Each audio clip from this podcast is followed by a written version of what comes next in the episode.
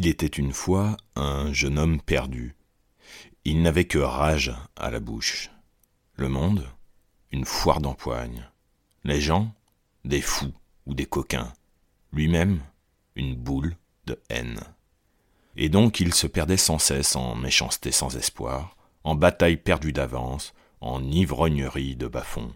Il souffrait. Qui donc se cache en vérité sous les défroques du hasard?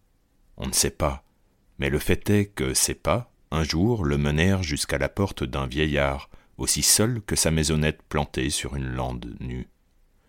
Le jeune homme était fatigué, le vieux lui offrit de son pain, de ses fruits secs et de son eau. Ils parlèrent, assis sur le seuil. Le garçon, à mi-voix rogneuse, dit le mal qu'il voyait partout, ses détestations intraitables, sa terrible absence d'espoir. L'aïeul ne lui répondit pas. Au coin du mur était un arbre que la foudre avait calciné. Il était sec, noir, tout tordu. Il le lui désigna. Il dit Fais-le refleurir, s'il te plaît. L'autre partit d'un rire triste. Tu me prends pour un magicien. Bien sûr, lui dit le vieux. Tu l'es, je le sais. Tu l'ignores encore. Le garçon haussa les épaules, il prit congé, tout rechigné, mais serra la main du vieillard. Le hasard, oui, encore lui, voulut qu'à quelque temps de là, la fortune au jeu lui sourit. Il gagna de quoi se payer une bombance mémorable.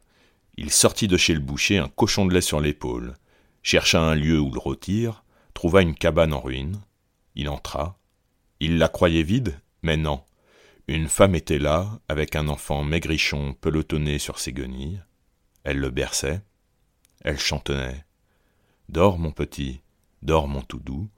La soupe sera bientôt cuite. Entends mijoter nos cailloux, pitié, ne meurs pas tout de suite. Sur le feu était un chaudron, des pierres dans l'eau bouillonnaient.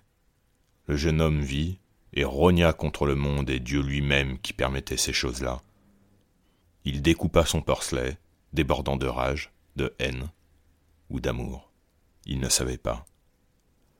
Là-bas, un vieillard solitaire riait au seuil de sa maison. Je n'aurais jamais cru, disait-il aux oiseaux.